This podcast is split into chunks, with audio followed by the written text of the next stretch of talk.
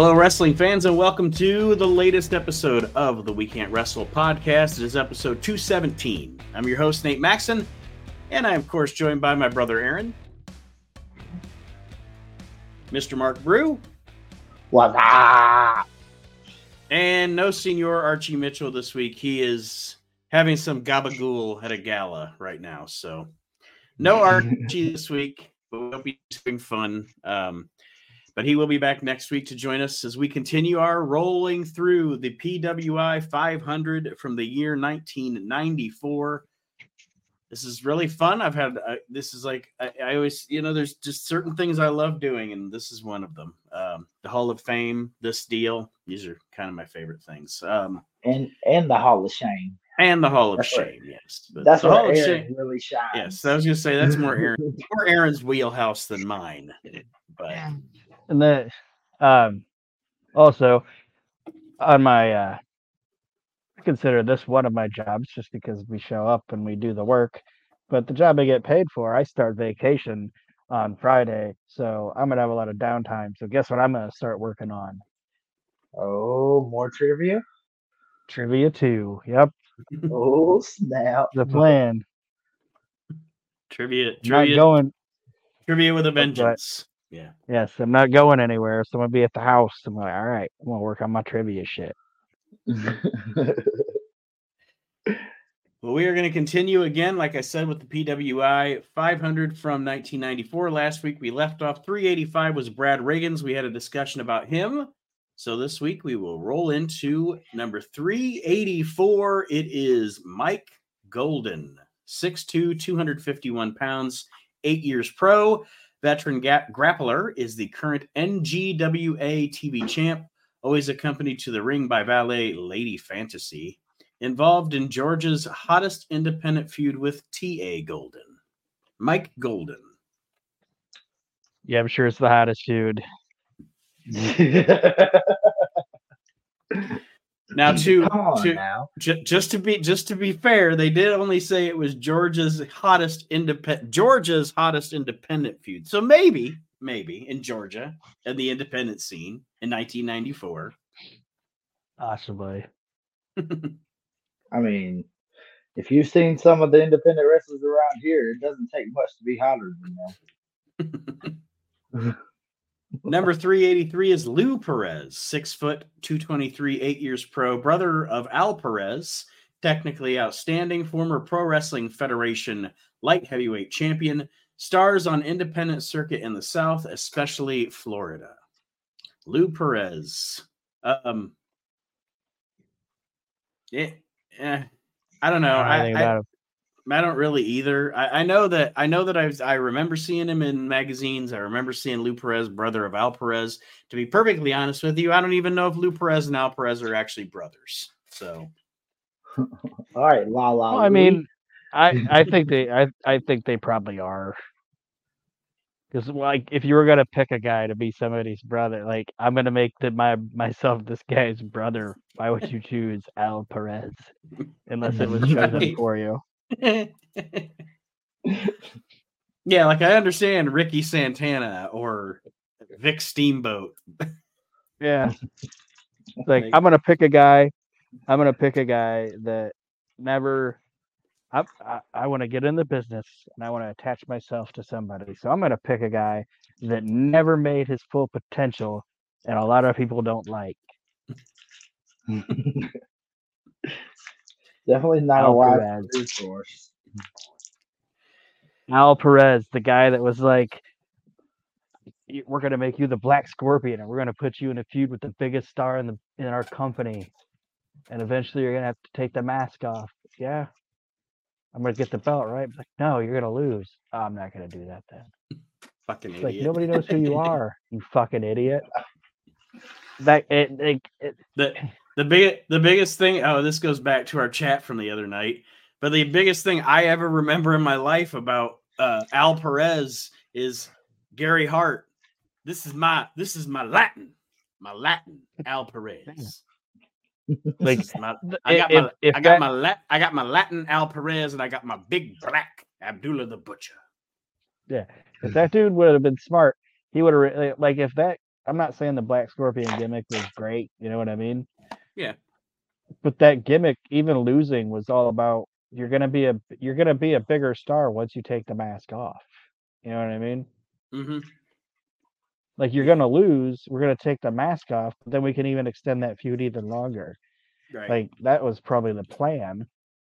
But anyway, we're not talking I mean, about Al. it- we're talking it- it about would've- Lou. yeah, it, it's kind of like the equivalent of if and I know I know he didn't reveal the story is he didn't reveal the gimmick to him until he said yes, but it, it'd be like DiBiase going and and Vince saying, you know, I've got this gimmick for you, and DiBiase going, that's not gonna work for me.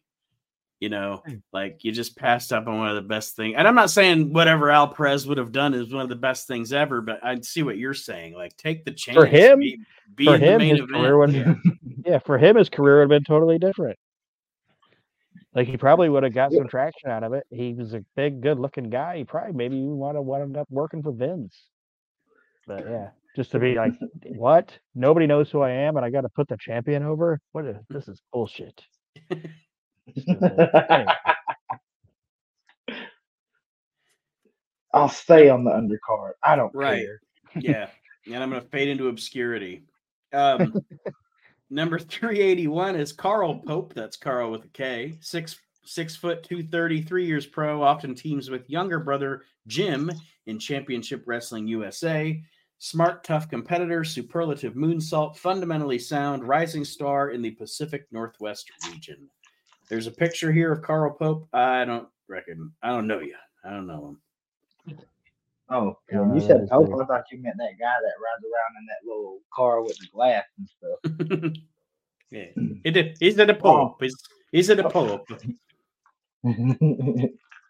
Kiss the ring, bitch. Kiss the ring. A Pepe the Pope.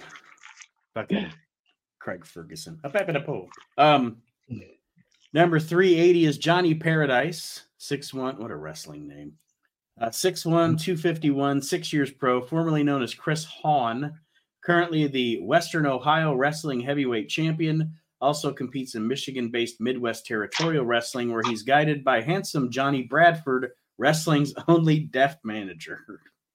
I remember the deaf manager. I remember him, but I don't remember any of the people that because he was in the he was in magazine. Like he was never like I think he was in PWI once, but he was always in those magazines like uh Wrestling World. hmm You know, it wasn't ever the Apter mags, but it was always like the ones you could get at like Yeah, the off-brand. book- yeah, read more bookstore and shit like that. The the I remember Instead one of of- times that- instead of instead of Pro Wrestling Illustrated, it was Illustrated Pro Wrestling. Yeah. And then you find all kinds of just like fucked up edits and the like like it'd be like a picture of Triple H, but it'd say it was The Rock. It's like what Yeah. the hell? I remember one of those magazines, they were covering the feud between uh Henry Godwinn and Triple H, and the actual on the cover said Hunter Hearst Helmsley and Henry O. Godwinn roll around in pig shit just right on the front of the magazine. I'm like, really? but anyway, Uh, I number, assume, but yeah, I, I I was just saying, I remember the deaf manager, and I'm assuming this guy has like he's like has every gimmick, like a like a 1992 DDP.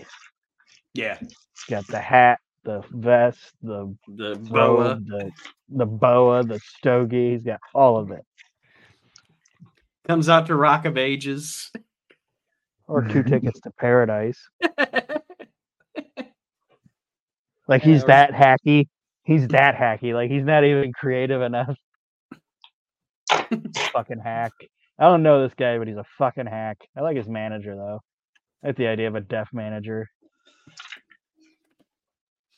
How's he keep gonna know when to call, call for help? he- well, I'm just saying. No, he could keep cheating, and the referee could be like, "You're ignoring my orders," and he's like, I, I can't hear you. I know. I'm sure he did it too. I'm sure he did it. "Yeah." Like the referee's like, "What are you deaf?" And everybody's like, "Boo!" Boo! just I like I like the idea of just everybody just once like boo. really is. Did you see? Did you guys uh speaking of which, this is very very fast because we're not talking about. But I just while we're thinking about the fans doing something, Aaron, did you watch Elimination Chamber? I have not yet. Okay. Uh, Mark, did you watch it?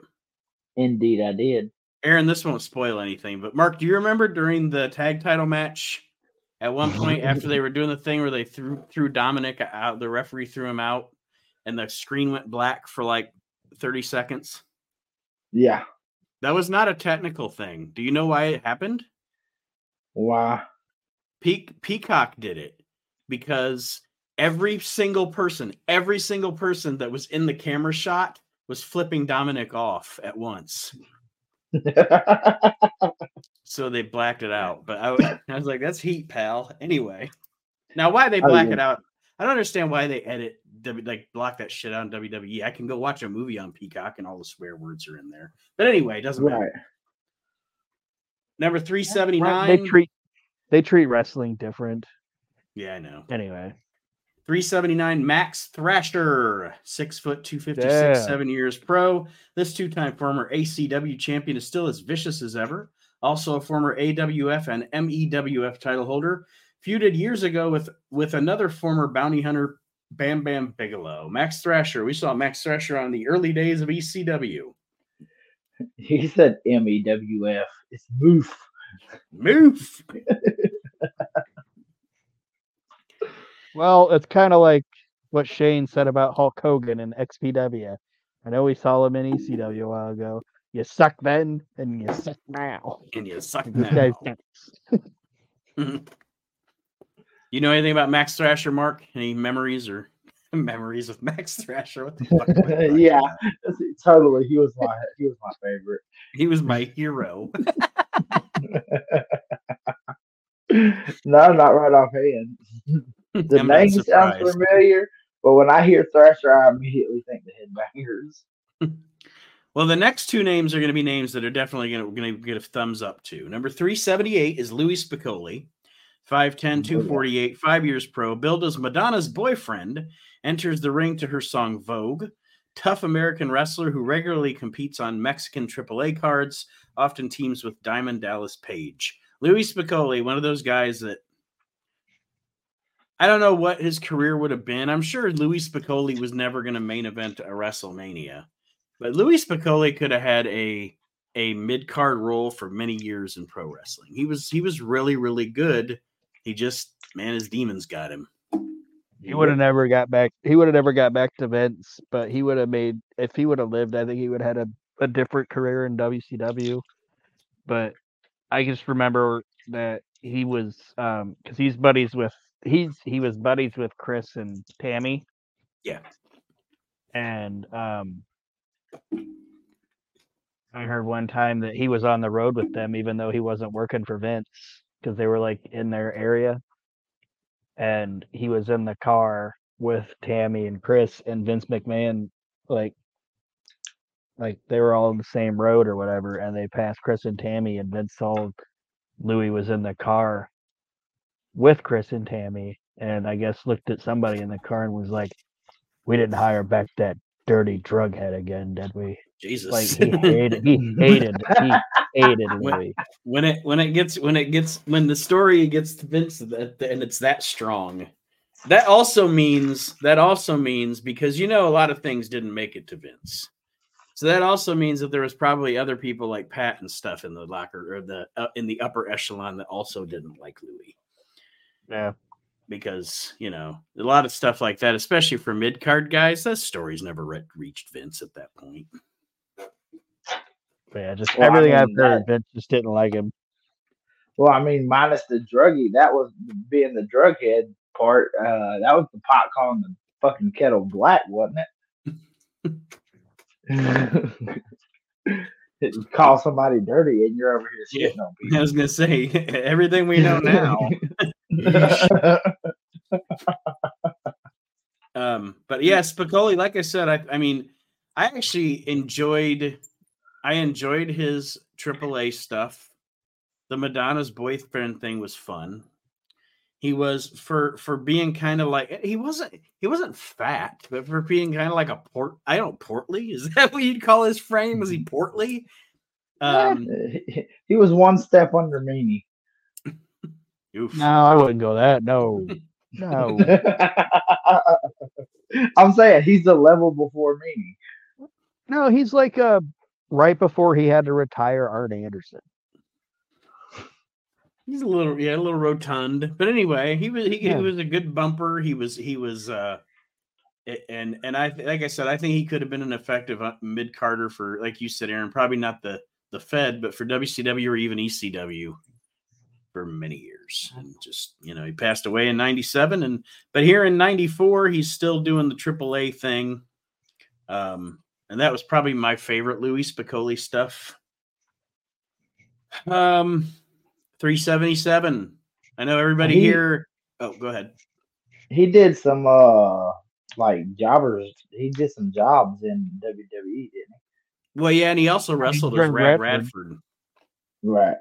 Yeah, but yeah, Like, he they did. made jo- him he, the he did jobs in WWF in the in the yeah in like 94, 95 too before he even became Rad Radford.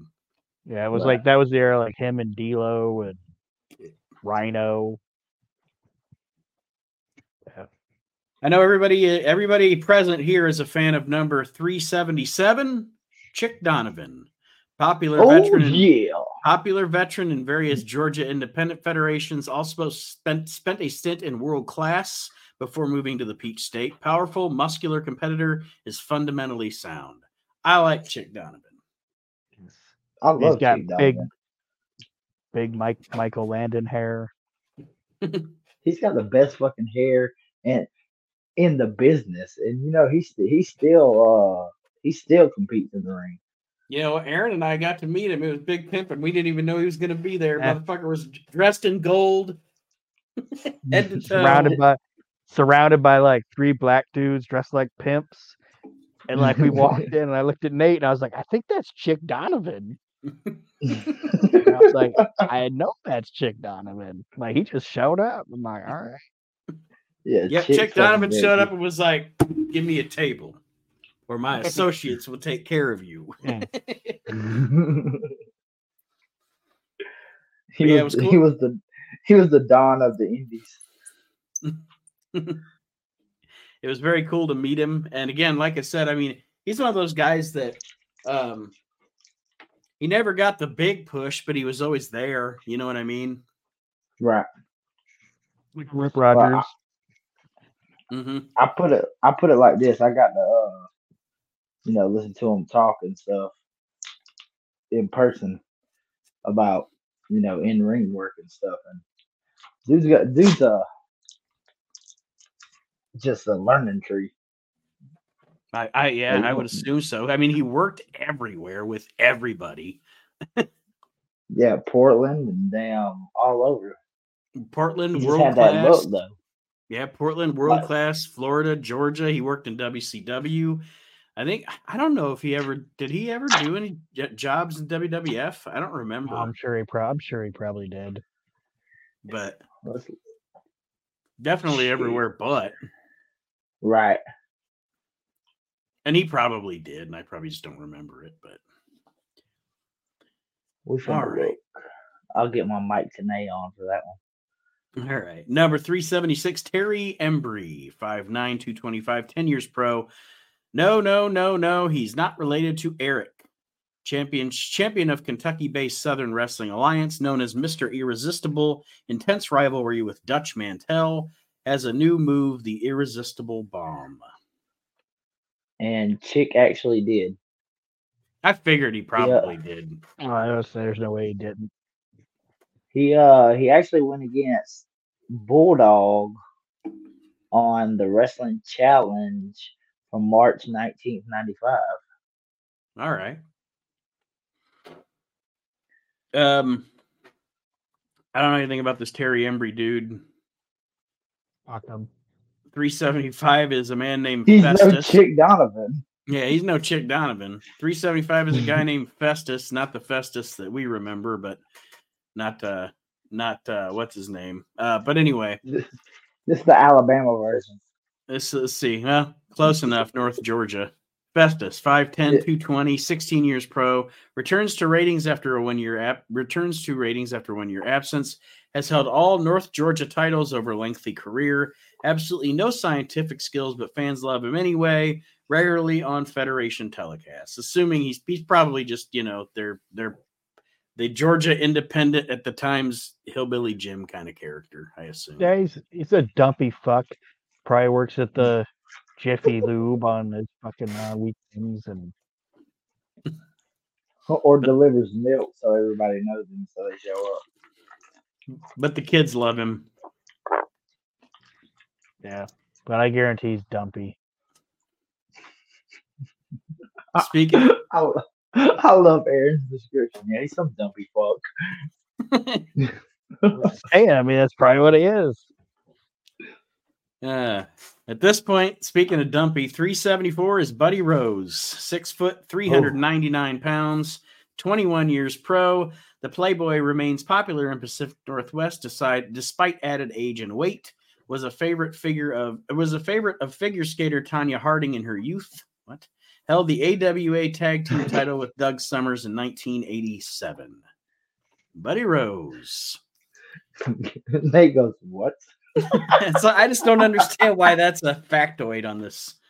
But he uh Buddy Rose, man, Buddy Rose Portland, Buddy Rose AWA. I mean, by this time in 94, I mean he's just gone, you know what I mean? But Yeah. Right. in in the, in this Portland days and then the AWA, what a fucking worker. and really good promo and just and an example of if at least he can say that he got to the WWE, you know what I mean? And Yeah. Didn't he embraced that stupid fucking gimmick and probably made for that little period of time probably made more money than he ever made in the wrestling business Probably. Yeah. But doing the blowaway diet. I just love the fact that he blew away the fat and they showed the fat and they before and the after he looked exactly the same. Yes, he's got that stupid grin on his face.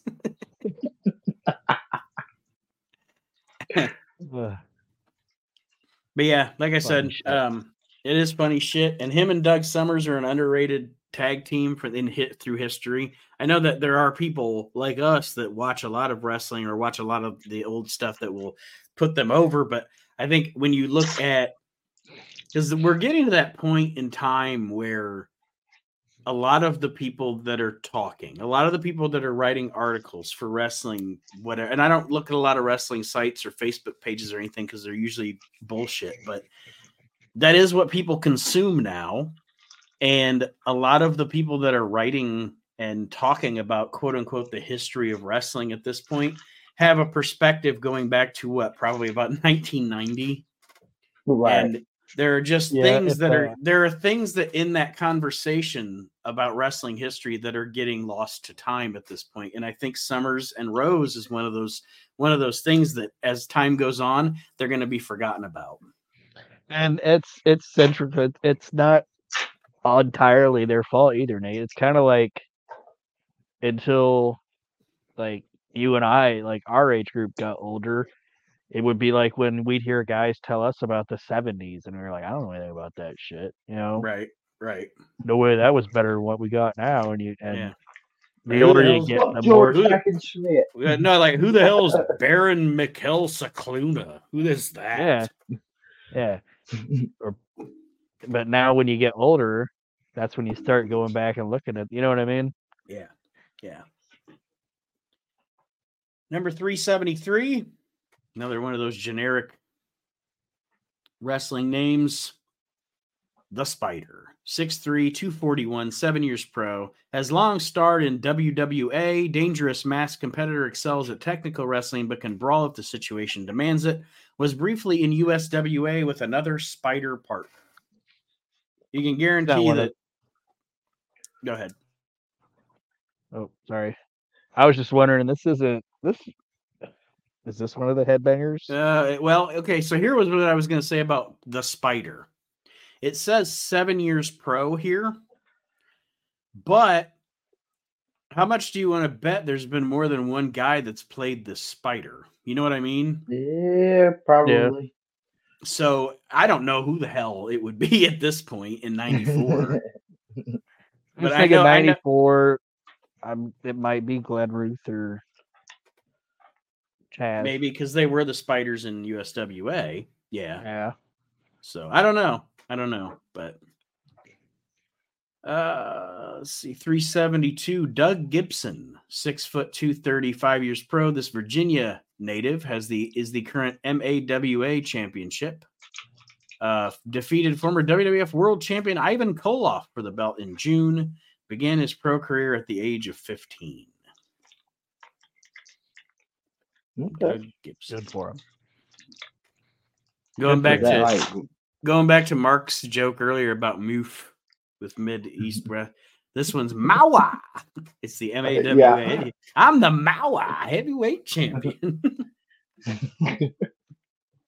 some people just did obviously did not think before they were, you know, naming their organizations. yeah.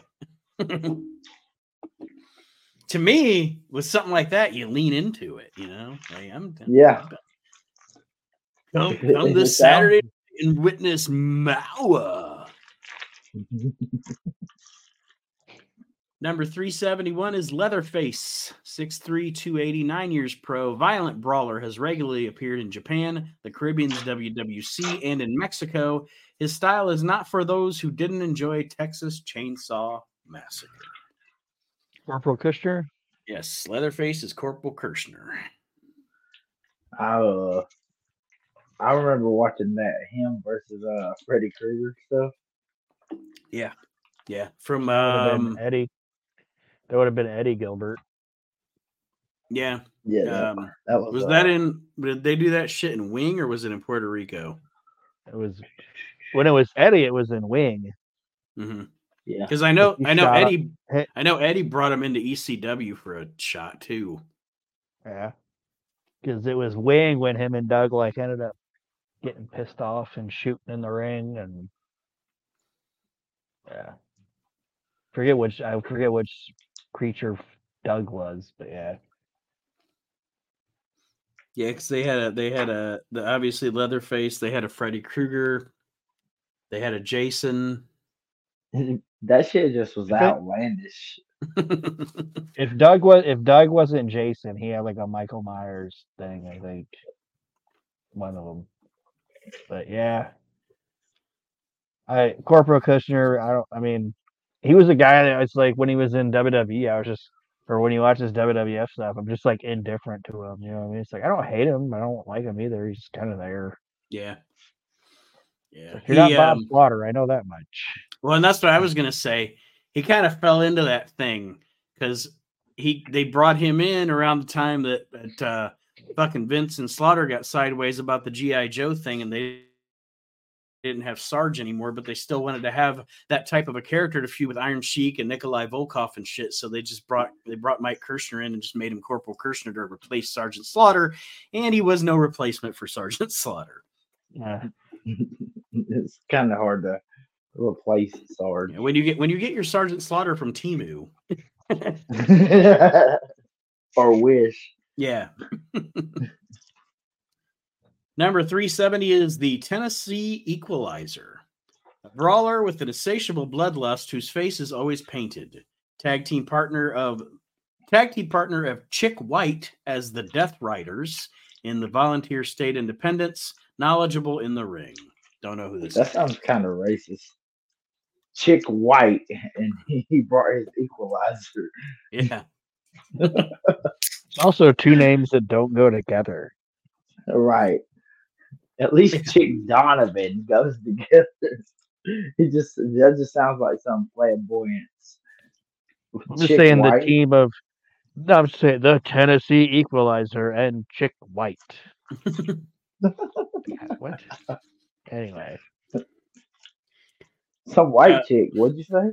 It it would be fun. It'd be fun. That that reminds me of like when you look before before um the WWF stopped like showing because there's that period of time where they're still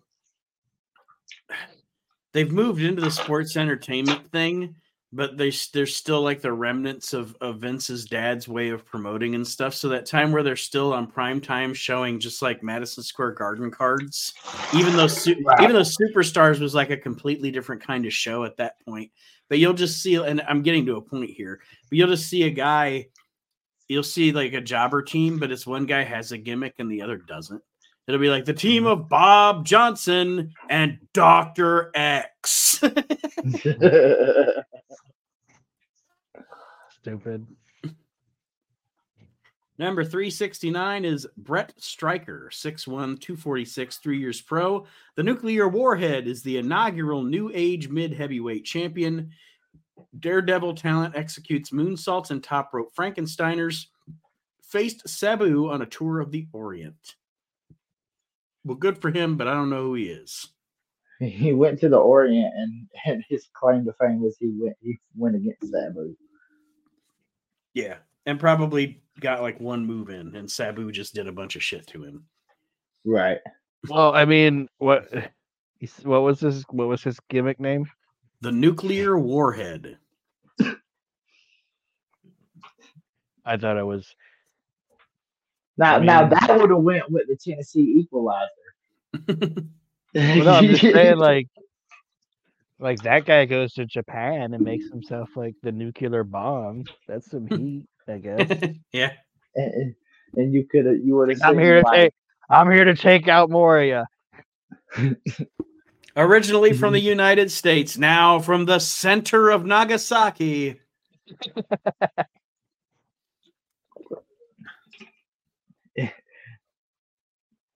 He's here to be your hero, Shima.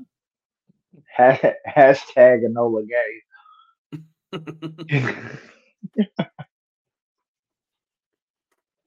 He's from a project in Manhattan. With his manager, Oppenheimer. All right. Number 368, Dan Childers or Childers, I don't know. Six foot, 200, 200 pounds, three years pro. Showtime is a CWA fan favorite. Has wrestled extensively on the independent scene. Biggest win came in Danville, Kentucky in 1992 when he defeated the USWA's Brian Christopher. I don't know who this guy is either. Dan Childers or Childers. I have- don't. I've heard the name. been, I don't know. He's been talking about beating Brian Christopher for two years now. It's like, shut the fuck up, Dan, or whatever your name is.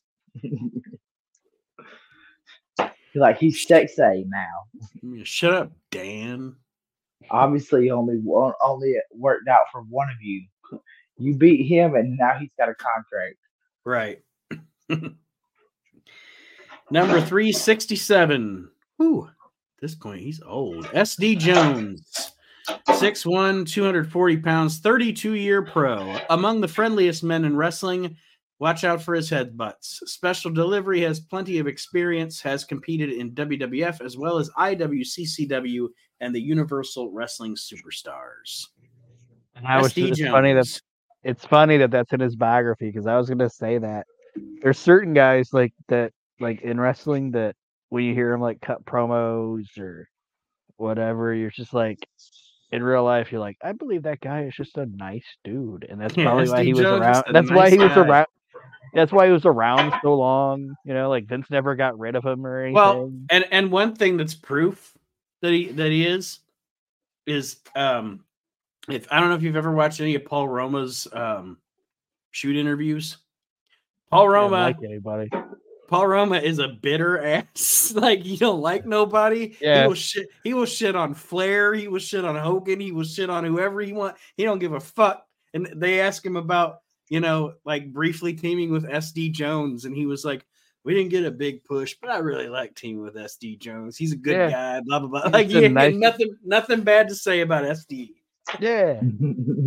he's just a nice dude you know what i mean it's kind of like it's kind of like uh um and i'm not even saying this because of like the same race or whatever but it's kind of like R-Truth like our Mhm. truth's been around so long because it's like everybody likes the guy he's Yeah. friendly so he's fun to have around he's a nice Did you dude Did you see his thing yesterday?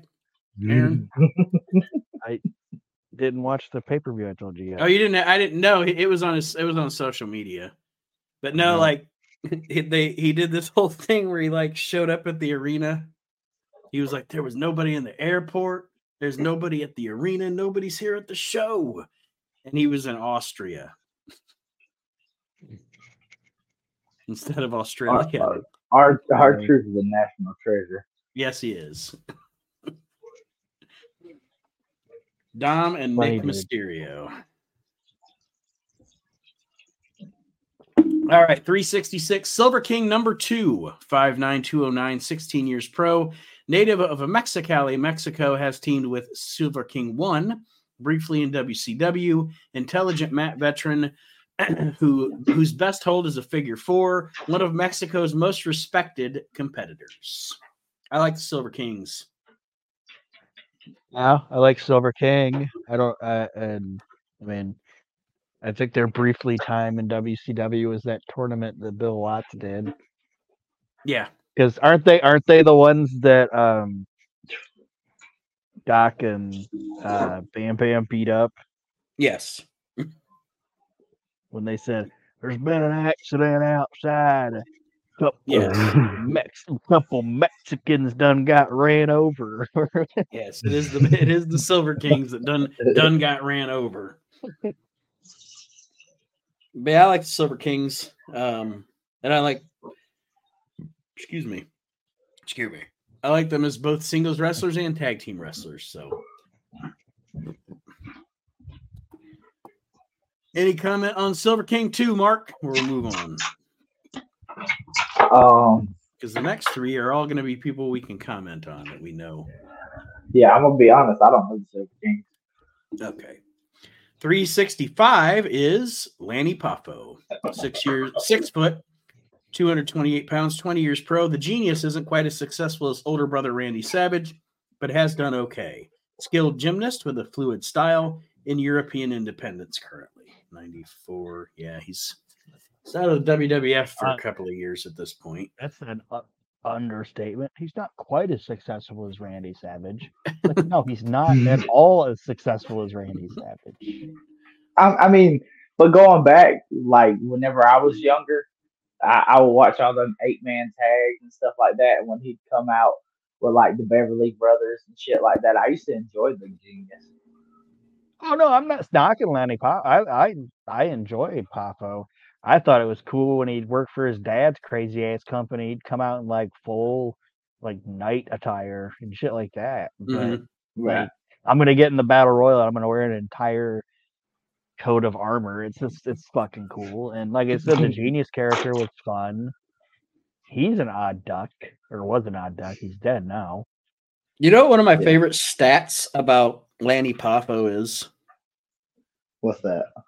that some people some people that are old, that are younger now I mean I know the three of us are going to remember but some people that are younger now might not remember during the absolute positive like 1983 to 1991 one of the hottest runs in pro wrestling of all time of Hulk Hogan one of like the handful of guys that literally had a televised victory over Hulk Hogan was Lanny Poffo Yeah, Right. like count out.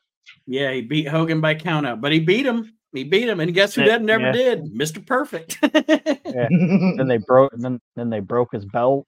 And Mhm. yeah, it's good shit. Um, but He's yeah, just I- super weird. I remember like when the Benoit thing happened, like it was like Jericho, Poffo, and somebody else, maybe Marc Mero, were on something and they're all talking about it. And then Lanny just in the middle of everybody talking goes, The children need to learn to read. We must teach the children to read. like, is this guy having a stroke? And everybody was like, All right. Lanny, do okay, you, Lanny. Lanny, do you currently smell burnt toast? like, where did that come from? Anyway. No, but Yeah, like when he I- used to prance around the ring and flail his arms and shit, I used to like it, it was funny to me. Oh no, great gimmick, great dude, and like And I'll, a I really want good fucking wrestler. Like he was thi- doing shit. He was Go doing shit like sorry, like like when he first came in and he was like the babyface genius, you know? Yeah. Like he was doing shit that no like people were doing in Japan and Mexico and everything. You know what I mean? Like Yeah. he was fucking good. Anyway, go ahead. Sorry. No, I was just gonna say, I know a lot of people. The memories of him, especially as the manager, the genius, are the genius and Mister Perfect. But I'm one of the few people that actually, and I like Genius and Perfect, but I actually like Genius as manager of the Beverly Brothers more. Yeah, I agree. I, I, I, for some reason, that that's what sticks out to me when I think Lanny Poffo is him managing the Beverly Brothers and shit. hmm Didn't he just do off the wall shit like with Mr. Perfect was at the golf course or whatever to hit the hole in one and then he was like absolutely perfect. And then he just did a backflip. Yes. Like why did you do that backflip? And he did the backflip it like in the getup, like in his robe. Yeah. And shit. Yeah. It's like absolutely perfect. And then he just hits a backflip. If I was just perfect, I'd be like, what the fuck was that? But anyway. Oh, it's funny. All right. You know what? I don't know why. I just thought of something. Somehow, I think maybe I don't know, just because we were shitting on Lou Perez so hard. I I actually skipped 382. Just for the record, 382 was Buddy Landell. I don't think we ever even I was just looking Yeah, up and down here, and. I'm like, I don't think I did. I was like, I don't think I mentioned Buddy Landell, but we were he just so awesome. hardcore. We were so hardcore ripping apart Al Perez that I like Buddy Landell. But number anyway. three, Yeah. nu- number three sixty four is one of those guys that like. and I'll get to my point, but I think he was hurt by. I was. He was actually hurt by his brother's existence, and I'll. I'll I'll say why in a minute. It's Kendall Windham. 6'5, 220, 10 years pro. Younger bro- brother of Barry Windham is a decent competitor in his own right and wrestling in Florida Independence. The- I think the problem with Kendall, because Kendall was a good wrestler, but he looked he looks so spindly compared to his brother and his dad and like the rest of his family. He just looks Well, so he was. He did. He but I didn't- know, but I'm just saying, like it just he didn't he didn't he didn't exude that name like the other guys did. I know, but that's the thing with them Windhams, because Barry was the same way. When Barry first started out, he was a fucking skinny little fucking swizzle stick, you know. But as he got older, he got bigger, and because that ended up happening to Kendall too. The problem was he just didn't get big enough physical wise until it was like, you know, The Monday Night WWF. Wars. but- yeah, and and a lot of the other funny thing is too, um, honestly, a lot of the time that he got bigger, like he was in the clink. Yeah. you know what I mean? Like Yeah. he went away for a little bit. So, I, I mean, it, by by the time he got to WCW, I mean, it was just it's like Kendall Windham's not going to be a main eventer, you know. Right. But he wasn't a bad worker, and the the guy that was was basically my mentor for uh, the independent wrestling. His son actually ran up and down the roads with Kendall and them, hmm and uh, he his dad was telling me some stories, and I'm like, okay, Getting into some shit on the road, huh? yeah. I Say imagine. just that's putting it lightly. just don't borrow any money from him. Oof. It might still be wet. Number 363. bleh, Excuse moi. Number 363. He's a star on Reliving the Extreme. It's Sal Bellomo, 5'10, 240, 17 years pro, unpredictable veteran, gradually recovering from serious injuries suffered last summer. Started in the WWF as Centurion Marcella, fan favorite, famed in ECW for tossing stuffed animals into the crowd. Those early days of ECW with Salvatore Bellomo and the fucking the fucking For the kids. hat, the helmet, and it's for the kids, and he's got the fucking For the furry kids. boots. And then it was the point where he didn't have the furry boots. Remember, he just had the giant boots. Yeah, they look like uh rain boots, like Yeah, big looked like gigantic boots rain that- boots. It looked like those big shoes that Seth Ro- that Seth Rollins wore that one night on Raw. I was like, what is going on? But Sal was entertaining as shit, though. I gotta, you know. In, We had a lot- in ECW, in ECW was WWE, WWF. Man, he was boring. but I think it was the thing where it's kind of like what we said about SD, where he's just a nice guy. You know, just keep him around. Like the most entertaining thing he ever did in the WWF to me was getting his ass kicked by the by Piper Orton and uh uh uh wonderful. Mhm. Like that where he comes out, he's like the junkyard dog is hurt. Because Piper's like, Where is the junkyard dog? And he goes, The junkyard dog is hurt. He said, I asked you, where is the junkyard dog? The junkyard dog is hurt. He goes, I know he's hurt, you stupid wop. And then they kick the shit out of him. It's like, oh my god. but anyway, I when he got to ECW, it was fun. WWF, it's like, dude, you're building a paper boat. Say this is boring. Anyway, anyway, he was a guy that was literally he was he was a guy that it, it it's also it's also he's also that with the the time where you're transitioning again from Vince Senior's era to Vince Junior's era. He was a guy that was popular in MSG, but nowhere else. yeah, Like the, the He would've MSG never- crowd liked him. The M, you know what I mean? The MSG crowd liked him. He was kind of a hometown boy or whatever. But well, yeah, because in that time you didn't have to like cut like big promos. You just go out there, you Nope, have your. they just knew he was you in know? Italian like Bruno. Yeah. Yeah. He would have never made it any further than what he did. And and I'm not even knocking him, you know what I mean? I'm No. just saying Mhm. his his style like the style of worker that he was and the way he talked, he would have never made it in the in the expansion era. All right. So number 362 must be Cash's father, Flex Wheeler. 5'10, 253 years pro, Eastern Independent star now in CWA, WWA. Top light heavyweight title contender, excellent acrobatic technical skills. Recent acquisition of the Cash Money Boys has turned rule breaker, native of Strong, Pennsylvania. I don't know him. No me there. Cash Cash money. money boys. Cash Money Boys. That sounds that sounds vaguely familiar. I think we talked about we talked about that stable in the last episode. Money, it's gas. Uh, three oh, I thought they were coming out in Lil Wayne and shit. That's what I'm saying. They sound, they sound like a 1999 fucking rap group that's not around anymore. Like they slam their name in the beginning of every one of their songs. Like, "Ooh, Cash Money cash money boys. They're fucking. They're doing a reunion tour right now with the Funkdoobiest guys. Yeah. The Funkdoobiest guys and Das EFX. I like Funkdoobiest though. Man, me too. I'm not. No, I'm not hating. I'm just saying you said like a group that like fell off or whatever.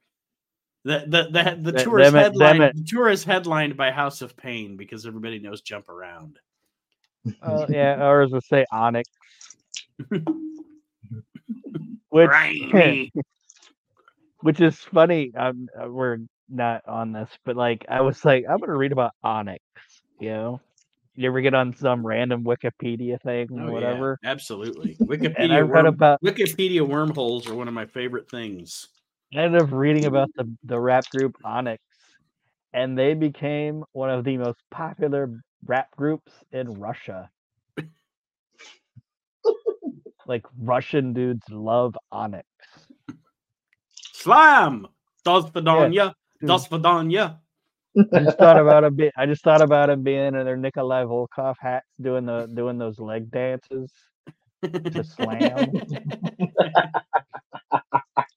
and I'm not knocking the leg dances because that shit's super impressive. Like I would, I would kill myself if I did. I'd break my coccyx.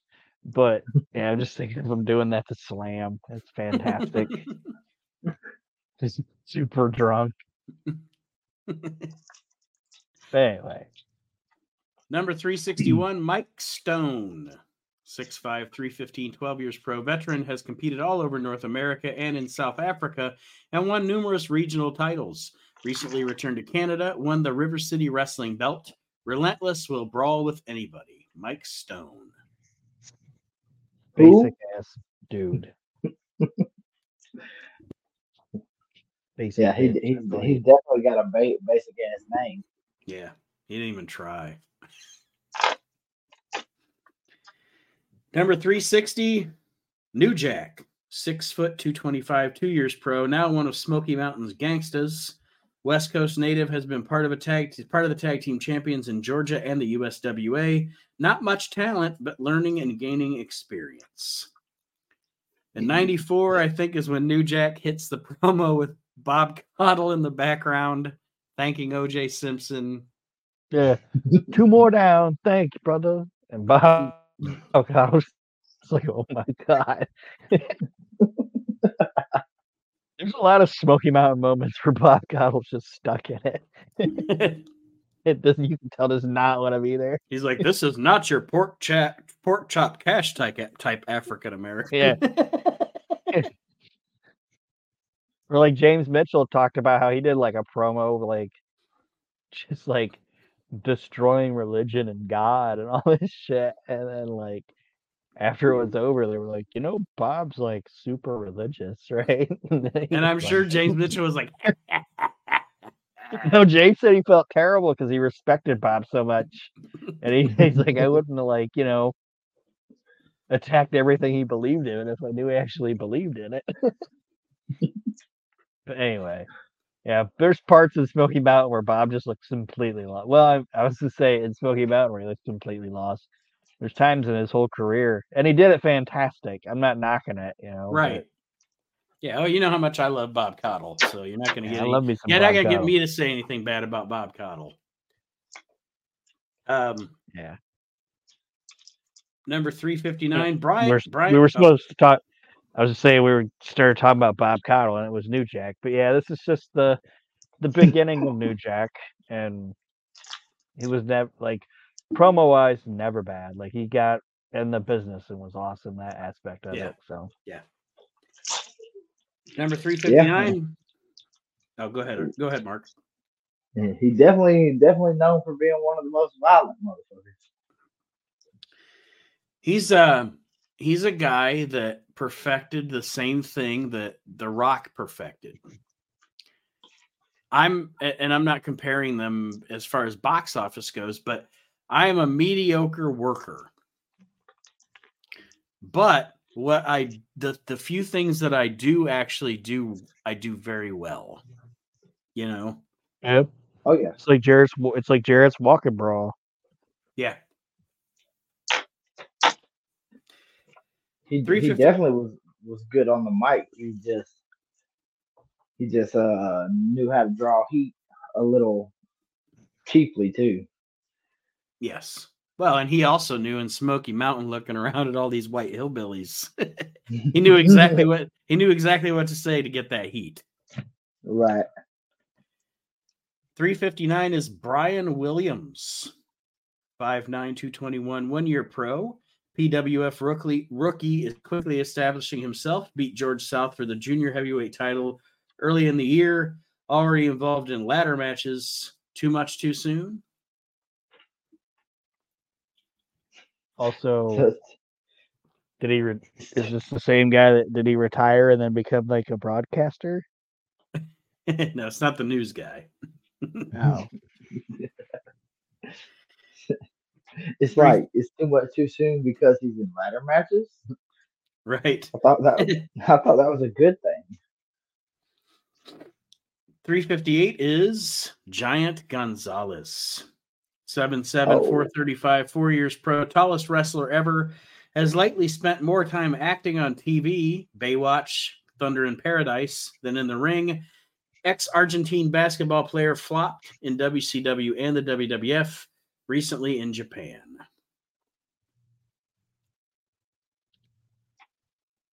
I mean, I ain't got nothing bad to say about him. I mean, he wasn't he wasn't athletic, but he was definitely a sight to see. That's what I was going to say. He was an attraction. I mean, I don't know what people expected. Uh, Weren't they expecting to do Frankensteiners or something? But, you know, and actually, he was one of those things where um, I don't know if it was Pat Patterson. I don't know if it was Vince McMahon. I don't know who it was, but the WWF's penchant for visuals was like, who are we going to make his manager? Oh, we got to make his manager Harvey Wippleman because Harvey You know, little- Wippleman, little tiny guy. Harvey Wippleman next to Giant Gonzalez shows you how absolutely insanely large Giant Gonzalez is.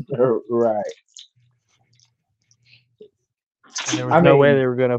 There was no way they were gonna have Bill Alfonso, even though Bill Alfonso was Giant Gonzalez's guy. There was no way a somebody that looked like Bill Alfonso was gonna be cutting promos and shit on TV in the WWF. Right. Right. Um, 357, Bastion Booger, six foot, 345 pounds, was initially disgusting in the WWF, then became merely ridiculous. Now Oh, in Midwest, disgusting. now in Midwest Independence, obese brawler who'd rather sit down with a large pizza than get a title shot. Fucking hate that guy. Mike Shaw, baby. Nah, he's, uh, he's- everywhere he went, he sucked. I don't know. Just the thing that sticks out out the most about me is a eight man tag with Bastion Booger. What was it? Him versus uh Men on a Mission and Doink. Oh yeah, it was Booger, Booger. It was Booger, Bigelow, and the Head Shrinkers against the Doinks. Yeah, And it was like men on a mission, men on a mission, and the bushwhackers dressed up as Yeah. Doink. yeah. Probably. that- what what would you say? That's like WWF low point. Shit. It's Actually, Like- like- that's Mike like Shaw that- high That, that, that specific match is like the the lowest low point of the WWF. I don't know. It's- you, you can only go up from here. Bam What's Bam and sad is I was Fatu- entertained. Bam Bam and Fatu were probably just looking at each other like, "What the fuck are we doing?" I, And was I it was Barbarian by that? Was it was it Barbarian by that point, or was it still Samu? Ninety four. No, yeah, it was. It was Barb. Yeah, it Yeah, was those- Barbarian. Those those three probably had to just be like, "What the fuck are we doing?" I mean, we're getting paid, but good lord, Or working was with it- the old put. Am I we're right? Am I the- right? Am I right? Was it the head shrinkers? I believe so. I think I'm It was right. the Probably. head, head finger, Bam Bam. Probably and- was. and Mike Shaw, if I'm not mistaken. Okay. But that The only when good thing, I say Bastion Boogie, the- that's the immediately comes to mind for me. the only good thing about Bastion Boogers that award that I gave Nate. The what? I'm sorry, he broke up a minute. I said the only good thing that ever come out of Bastion Booger is that present I gave you. Oh, You yes. gave him a present that came out of Bastion Booger. No, I'm saying like the existence of Bastion Booger. I Gotcha. gave him a. It's like a. How do you? I don't even know how you describe it.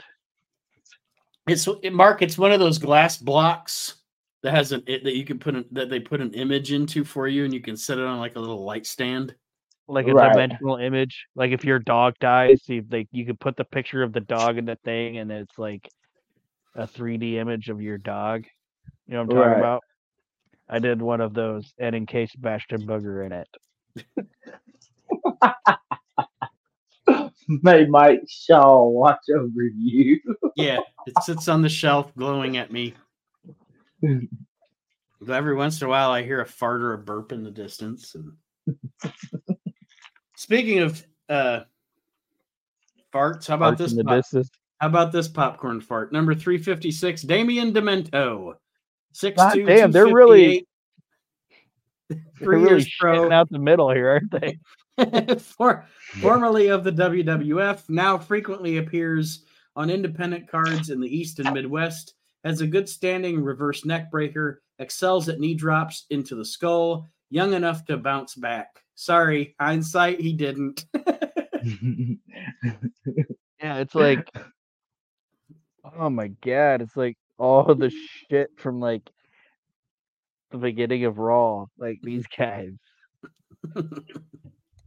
With the exception of a few, up until now, you really had to have Imodium next to you watching any of these guys. Damien Demento, man. Oof. I mean, main event I- of the I- first Raw.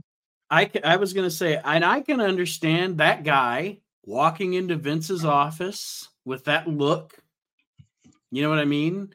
He's a big motherfucker, had kind of a menacing look, and Vince probably saw. And then they they put that on him. And I'm not saying I'm not giving him any credit at all, because I mean, uh, there's been plenty of people in WWF that have been given shitty gimmicks and done the best with it and became stars anyway. We talked about Glenn Jacobs last week, but Right. um, but yeah, I mean, I can see what they saw in him just visually, you know. But yeah, what a he was he was garbage in the ring.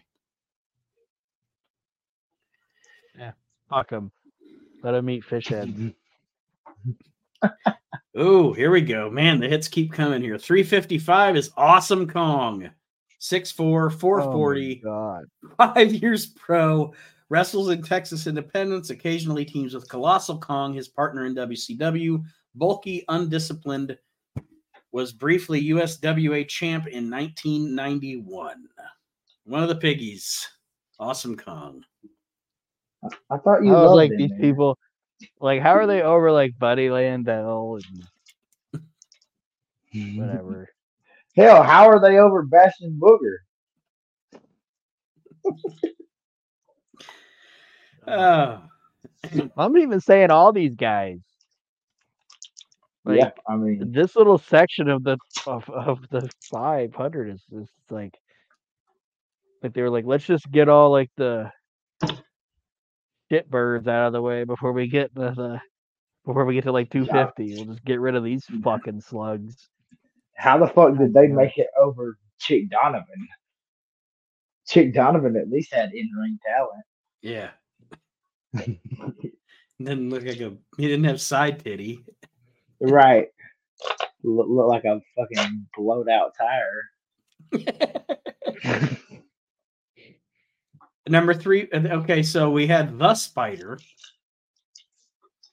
354 is spider. spider This is Spider 2, 6'2, 250, one year pro. This is probably one of the headbangers because later on up here, uh, whatever, spoiler alert, this is 30 years old. Later on down the line, we have a Spider 1 as well. So this guy's probably one of the headbangers.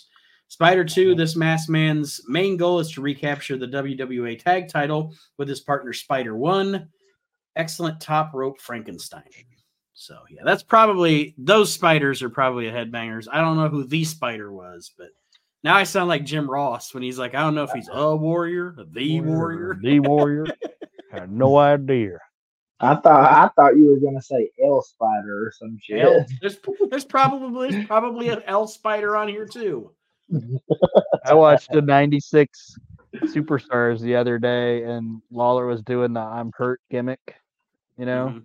like with his knee and he brings out the royal spider and it's just the royal Glenn Ruth. spider. Yeah. He's like, I'm hurt, so you're gonna be facing the Royal Spider. Yeah. It's just Glenn Ruth. Anyway. Number 353. This is actually something they also called Lanny Poffo. Big D. Six Yeah, foot he had a two big old twenty dick on him apparently. big hog. He got a big hog. Six foot. Ask me about my wiener. was it Jericho? Was it Jericho said he could suck it himself or whatever? Yes. Lanny Poffo, the only guy you know that can suck his own dick. Well, this Makes wrestler. backflip. It makes that backflip even more impressive. yeah. the, How did he the not weight, knock the weight, out? the weight, di- the weight distribution is so impressive. Uh, yeah. It's like I'm not worried about falling. I got my kickstand. Like I might hold, might hold me up. But Well, this anyway, go this ahead. guy's- Sorry. This guy's wrestling name is Big D. Six foot two twenty two, three years pro. Was the light heavyweight champion of the now defunct Big D Federation. Fan favorite now seeks new challenges. Agile wrestlers should continue to excel, but may need to leave Dallas Fort Worth.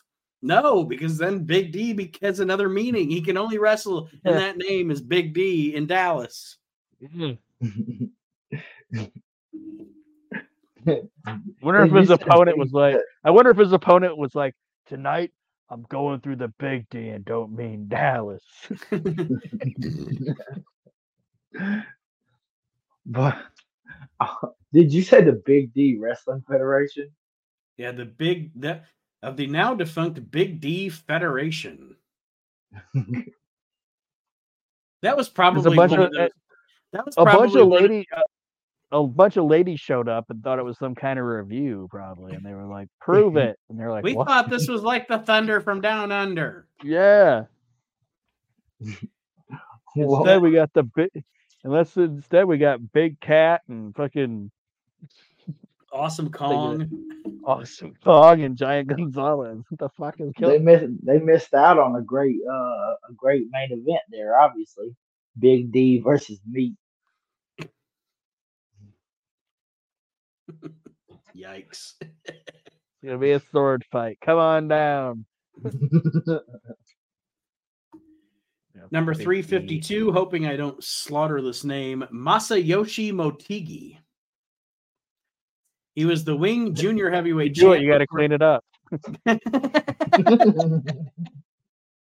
was the wing junior heavyweight champion before that promotion folded in Japan. Now in fledgling Social Pro Wrestling Federation, has ECW experience, uh, disciplined and sound with superb aerial ability. Can't say I've heard of him. I can't. I can't remember. Is he? The, He might be one of those guys that they brought that when they brought him into ECW that we watched when the wing guys were coming in, and then they just yeah, that's what I'm thinking. They just called him like instead of calling him Masayoshi Motegi, they just called him Mister Yoshi or something. You know, just just, sim- just simple. Mashamogi Yakimi. Uh, whatever his name is. It's like he's just gonna get he's just gonna get flattened by Sabu. There's no need to get his name right. Yeah. Uh, Right. Number 351. This is a name I'm familiar with. Don't know a lot about him, but I know the name Austin Steele. Six foot 233, three years pro, up and comer, up and coming PWF competitor thinks he's the true nature boy, feuding with the Italian stallion while trying to regain the PWF tag belts with regular partner Terry Austin. Aggressive style with fine flying forearm. Again, one of those magazine names I remember, but I don't know a lot about Austin Steele. Hold on, you just said he thinks he's the nature boy, so he thinks he's Ric Flair, and he's feuding with the Italian stallion. Yes. So he's got beef with Rocky. I, I like where this is headed. It sounds, it sounds right up uh, one of Aaron's bad wrestling shows that he's gonna make us watch. sounds right up that alley. I don't know anything about the guy. Number 350 is ooh, Dino Hernandez. 5'11, 185, six years pro, high flying wrestler who is comfortable with both American and Mexican mat styles, has never been hampered by his relatively small size, competes on both sides of the border. Dino Hernandez. Is is that like Gino's dyslexic cousin? I was going to say he probably was at some point billed as Gino Hernandez's brother because wrestling did that back then. Well, I mean, at, at least he chose Gino and not Al Perez. Right? so. So they said he's tiny and can fit in a hamper. Is that what you said? uh, has never been hampered by his relatively small size. Yeah, I think Oh. that's what they said. Yeah, they they they've tried, but they can't get him in that hamper. It's been close. Number 349. The Honky Tonk Man. 6'1, Hell yeah. 256, 15 years pro. Still makes rounds of Southern Independence as Elvis impersonator lookalike. Still hated by fans. Had the longest tenure of any WWF Intercontinental Champion. and took the fucking independent wrestling scene and fucking understood exactly. It's the old Huh? expression. He understood the assignment, man. You know what? Hey, I'm know gonna what? go out there. I'm gonna go out there. I'm gonna sing my song twice, piss them people Yes. off. Then some kid's gonna come out. I'm gonna bump him, and then I'm gonna win, and then I'm gonna leave. And you know what else I give him credit for? the other thing I give Honky Tonk credit for, and you mentioned about the independent thing, Honky Tonk Man saw the value in these conventions before these conventions became a thing. Yeah. You know what I mean? Same way, like- same way, same way with the shoot interview. Yeah. But yeah, Honky would Honky knew what he was fucking doing. And he knew that was his gimmick. Because like he took that gimmick to the W like people don't think about that too. Like he took that gimmick to the WWE. Yep. So I mean Yeah, the dude understood the assignment. And everybody talks about how like, oh, he finally ended up buckling and going into the Hall of Fame. He didn't buckle. He knew he was done doing all that shit. And then when you know what I mean? Yeah. Like, I mean, if knew, I don't, at if you I don't want to. He he knew if he he knew if he went to the Hall of Fame, they were going to be able to limit where he could go and what he could do. And he knew the minute he was done doing all that shit, now I'll go into the Hall of Fame and they'll still cut be cutting me a check. You know what I mm-hmm. mean? That's what I was going to say. He took a gimmick that should have been a that should have been an undercard goofy gimmick, took it to took it to heights, made it famous. So he did that. Then when he left the WWF, he again he mastered this independent wrestling thing. He went to WCW for a hot second. Eric Bischoff thought he was going to tell him what to do, and he told him to go fuck himself. Then he went back to the independent scene, probably made more money than he ever would have in WCW and then he mastered the convention scene and then like you said he found it to the point in his career where now he goes into the hall of fame he gets a nice legends deal action figures he can put hof on his autographs now so that makes them even more impressive in other words the honky tonk man gets the fucking hustle God bless him. he And- the, la- And I last think time the last time i the last time i talked to him he was like uh what what did he say? He's because I, don't- I forget where he said he was living at the time maybe evansville or something. He's like you know yeah because he said indianapolis because he asked me where i was from or eh, he asked me if i was from indiana because we were in indiana. I said well i'm just across the border in ohio. He said yeah yeah yeah. I've been living here in indiana in evansville and you know what? They were just the wwe they were just in indianapolis they call a fucking honky tonk man? No they didn't call a honk motherfucker. He was just like motherfuckers didn't even give me a call. Yeah, and, and like I said, I think um like I said, I understood his gimmick and a lot of and it might sound you guys might disagree with me too, but I think he gets shit on sometimes as being a worker. Being like like to me, being a worker doesn't always mean like you're fucking Bret no Hart no i hate i hate Chris when people i hate when people It's- use it's- that word you you understand your goddamn character and what what that character would do in the ring. I hate I hate when people use the word worker to try to make it sound like that means that you you are like you said like you're Bret Hart or Curt Hennig or something. No, that's a style of worker. But Eh, you know, Honky Tonk Man, Curt Hennig, Hulk Hogan, Bret Hart, Ric Flair, they're all workers. They're just workers of a different style. And like you said, Right. he got he got what his style was and he worked it. And guess what? I don't think he ever got injured or injured anybody else. No, he didn't.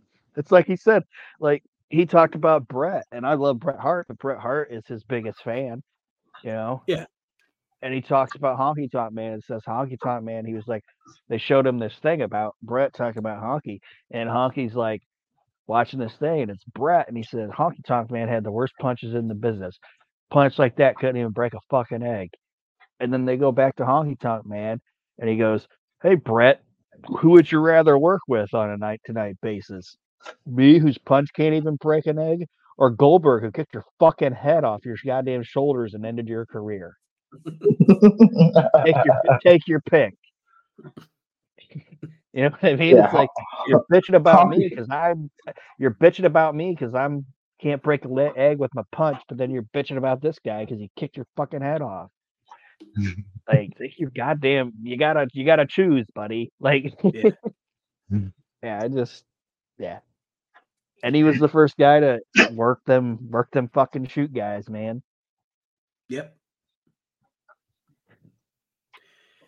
Number three four number three forty eight. I don't think it's st- but it's Black Scorpion.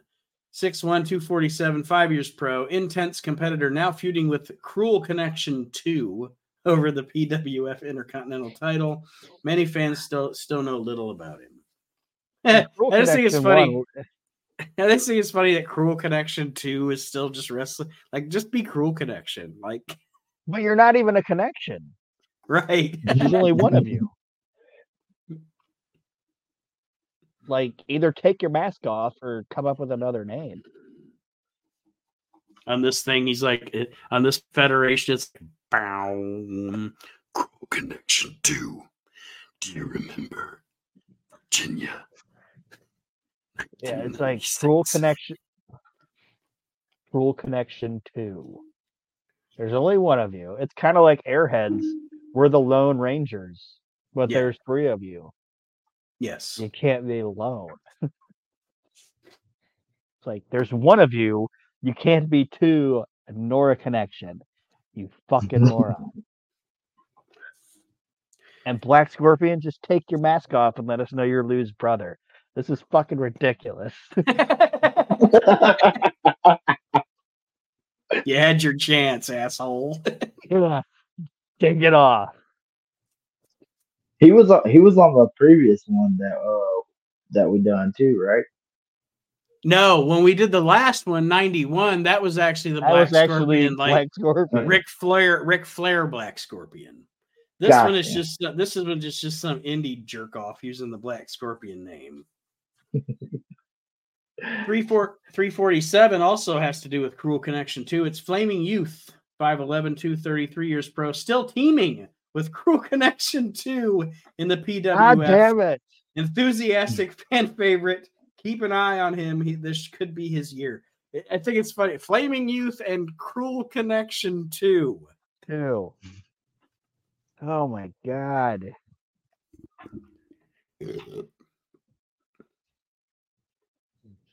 Let's just move on. yeah. Flaming Youth, maybe that was some future foresight shit.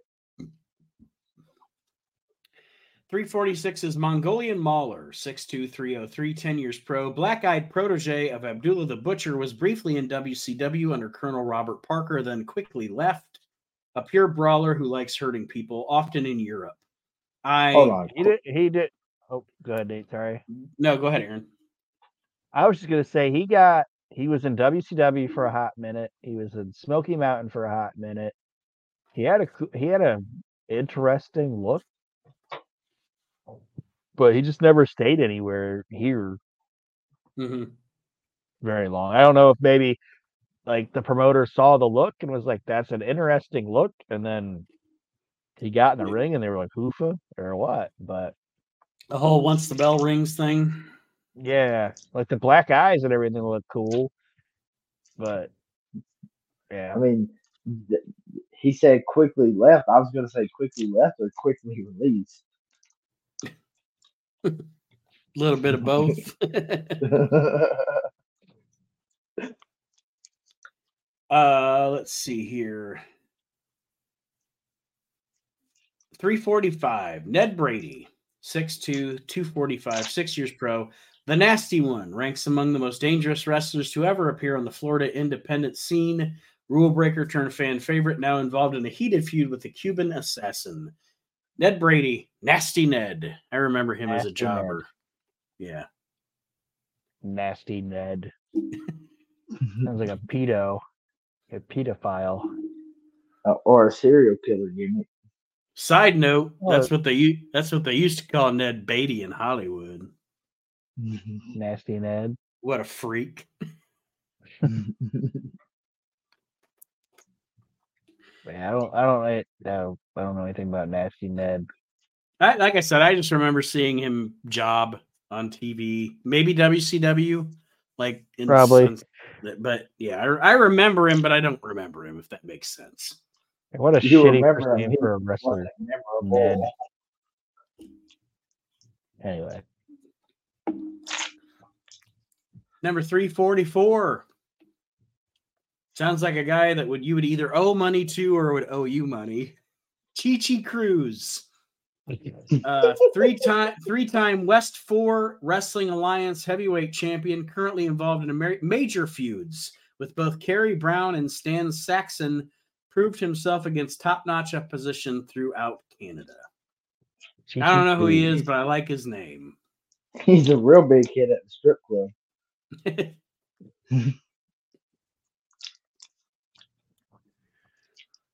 I got none on Chi Chi Cruz. All right. I was I was I actually paused. I was like, pause for Aaron to make a joke, maybe. But I got nothing. I don't know. number 343 sounds like a drink. A moose, it's Moose Montana. 5'10, 275, three years pro, known in CWA as the New Hampshire Nightmare. Former former New England heavyweight champion, son of famed wrestler Bull Montana, who is also his manager, as a devastating DDT. I just I'm like, yeah, give me a Moose Montana. That's like, motherfucker. I thought I was gonna pay somebody needs to get me an Uber. I had me one too many of them Moose Montanas. Them motherfuckers sneak up on you. It's a heavy cream liqueur, I'm assuming. Uh, yeah. A Moose Montana. It's like a heavy drunk. When you're done with it, It's you're the- like, oh, It's the remix of a mudslide. that's like, hmm. it's a heavy, heavy drink. One too many Moose Montanas. I'm gonna go off the road.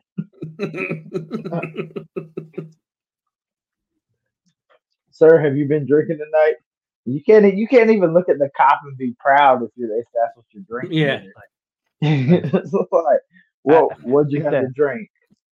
Um, Oh, Moose Montanas, and the think cop that just last- bust I had. I had, I had, I had five Moose Montanas.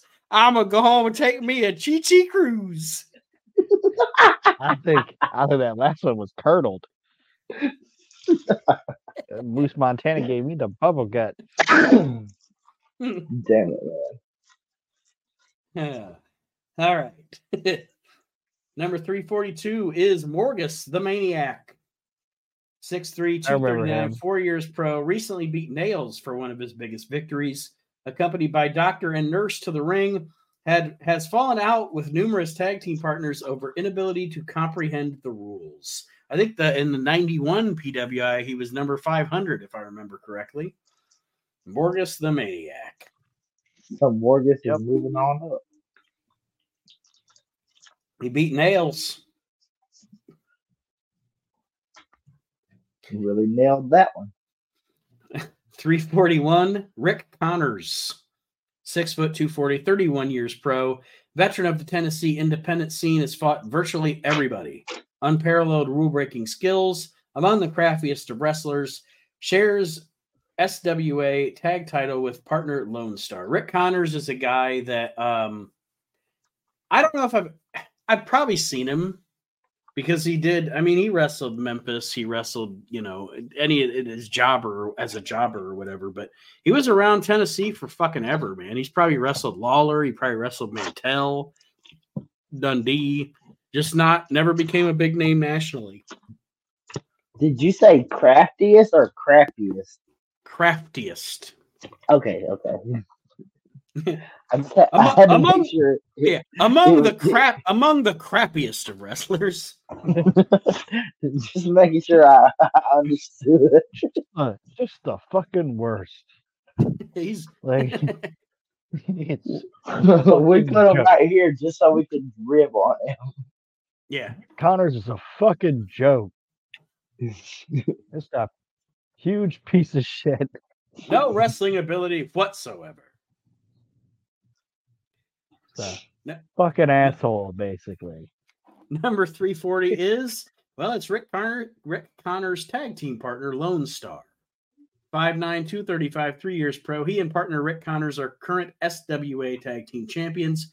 From parts unknown, though we're tempted to believe he's from Texas, masked, mean, calculating, and sinister. I love how they're like, yeah, th- they pointed out, like he's called Lone Star, but you say he's from parts unknown. yeah, because I mean, obviously, he's got a tag partner, he's not alone.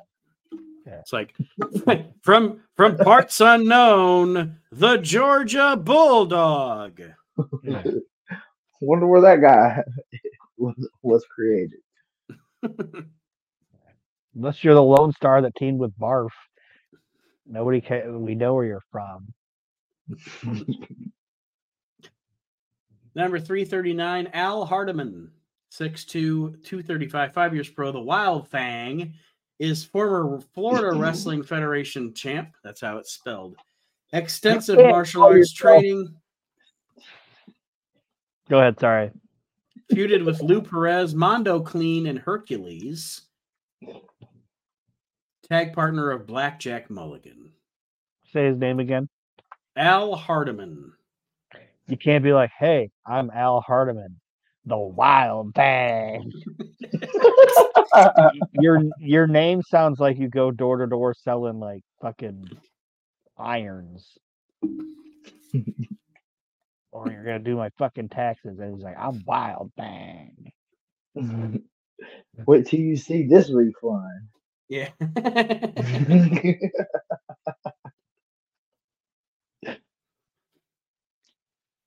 Uh, number 338 is Kent Cole, 6'2, 235, two years pro. Keith's twin, brothers now in the NWA and other independents after WCW stay fizzled. Best move is the drop kick. Fan of Dusty Rhodes in his youth, could bounce back. He doesn't. Yeah, the Cole twins. Yes. They're just generic as it gets, man. If white bread had feet, it'd be those fucking guys. The best thing about the Cole twins was Jesse Ventura. Because he would interview them and he'd go, Let me ask you something, Keith. And Keith would go, Mom can't. And Jesse would not play into their shit. Like, you know, your normal commentator would be like, Oh, I'm sorry. He'd be like, Let me ask you something, Keith. And he'd be like, I'm Kent. And Jesse would be like, It doesn't matter. Kent. Like, like Jesse just like fucked with him. Like he just didn't give a fuck. You- He's like, "Ah, this, You both, at you both suck. at that yeah at that point jesse was like this this is fucking garbage i hate it here anyway You both fucking suck. So it doesn't matter which one you are. I'm gonna go take a nap now. I'll see you later. i'm gonna go take a nap in the same room gordon solie is also currently taking a nap we're just gonna nap They wouldn't even let them do the curtain jerk. They make them like match two or three when they needed to bring the crowd back down.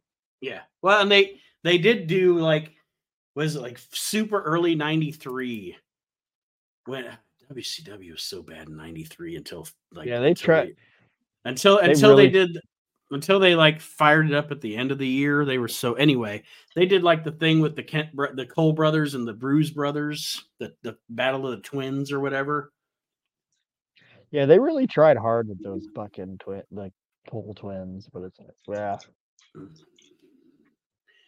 It's like nobody. you're like the worst. You're like you're like worst versions of like the dynamic dudes. You know what I mean? Like, Yeah. ugh. all right number 337 spider number one 6'3 265 years pro he and spider 2 are the number one contenders to the wwa tag team title two-time former wwa champion has also wrestled in the uswa and elsewhere I'm fixing to go get a can of raid for all these goddamn spiders. right where's arachnaman I think he's probably like 150, maybe in the twos. Where I think Brad Armstrong's gonna be. Number 336 is Billy Black. Six foot, 237, five years pro. Often competes in Japan, frequently having Joel Deaton as partner. Former Ge- Georgia TV champion employs an aerial style considered somewhat underrated, popular with Asian fans. I brought him up a few weeks ago on Reliving the Extreme. Well, I didn't bring him up. He was on the ECW show. But what I brought up to Aaron and Chad was I remember at the time this guy was like, he had promise like he was going to be he was he was he was on global when they were starting out and having their tournaments for their initial championships. He had a big run in japan. They brought him into ecw for a second and then he just kind of fizzled. I don't know if the guy ever said fuck the business or what but He was in Smoky Mountain for a little bit too, and it's funny because like you look at him and Deaton, and you're like, when you if you look just as at a picture or that guy is standing in a ring and you don't see him work yet, you're thinking, uh, you know, this guy's gonna be like a like a like a pound of ground type of guy, you know, not do anything type of worker, you know. But then when the bell hits, like they were like flying all over the goddamn It's place. like Jesus Like, Christ. Jesus Christ, these little fucking these little shit kickers can go. and I think I think if if I remember right, Cornette talked about those guys they just wouldn't if they weren't in Japan, they just they were like homesteaders. They just wanted to stay where they were at. Mm-hmm. Well, that's And too bad probably- I liked the guy. I liked him. I like Bobby. I did too, and I think I think he was probably honestly a guy that realized like I look like what I look like, and I'm never gonna like you know make it into the. There comes a point where I think some wrestlers sometime realized I'm not gonna make it any further than what I am, so I got to make money for my family, so Mhm. I got to work. You know what I mean? Yeah. Like he probably had kids and was like, I can't just keep driving all over the United States to make no money. Hmm I got to get a real job, and I think that's probably what it was. Well, I know usually we I say we're going to go 90 minutes and then we stop. But we're about to hit 335 and the end of this page of the magazine for those of you that don't know what a magazine is in 2024. Um the end of this page is is number 330. Would you two be all right for another 10 minutes to just get up to 330 to make it a nice, nice round number? Fantastic. Okay. We won't take too much time. There's a couple fun names here, though. One is a fun name. I don't know who he is, but it's a fun name. And then the other one's a fun name that we can make fun of. But anyway, 335 is Jackie Fulton. 5'11, 225, six years pro. Bobby's younger brother is now his tag team team his tag teammate. Slightly taller, heavier, and stronger than Bobby, but doesn't have his ring savvy. Frequently competes in Southern Independence. Jackie Fulton and Bobby mind- I- Fulton teaming up as the I didn't mind- I, I didn't mind Jackie. He was nowhere near a replacement for No. Tommy Rogers, No. But No, but, but he- nothing wrong with nothing wrong with Jackie. Um, anything on Jackie Fulton there, Mark? Um, I I recently discovered him whenever they let out the last uh product of Leaf, the Heroes of Wrestling. He was actually Okay. one of the autographs that was live. Okay. They had they had him and his brother. So I mean, other than that, I really didn't hear that much about him. I, I mean, I know who Bobby was, but I didn't know about Jackie. Yeah, there was a period of time where um where the Fantastics weren't wrestling in the same area. Uh Continental, I think, at one point, and then I don't know. Anyway, um maybe uh, actually Smoky Mountain, right, Aaron? What was it? Sorry. Didn't wasn't Jackie with uh with his brother in Smoky Mountain as the Fantastics? Yeah, they feuded with um, um, uh, Robert Parker and uh, or Robert Fuller and and Jimmy Golden, and then they also were in the infamous um, high school brawl with uh, uh, the Blondes Yes. or Yes. uh, Heavenly Bodies. Sorry, I don't know why I said Blondes, but the Heavenly Bodies were like they busted out the window of the car and all that. And then they did a cool thing where they fight because Tommy was working in Japan, like that's Mhm. where he was at. And then they they did a cool thing where they got um they actually got Tommy to come back, so it was like all the fantastic like the Fantastics triple team, you know, like it Mhm. was Bobby, Jackie, and Tommy. It was good shit. But yeah, like Three I said, I, I, obviously Jackie and Bobby weren't as good as Bobby and Tommy, but it was all right. 334 is the guy I never heard of.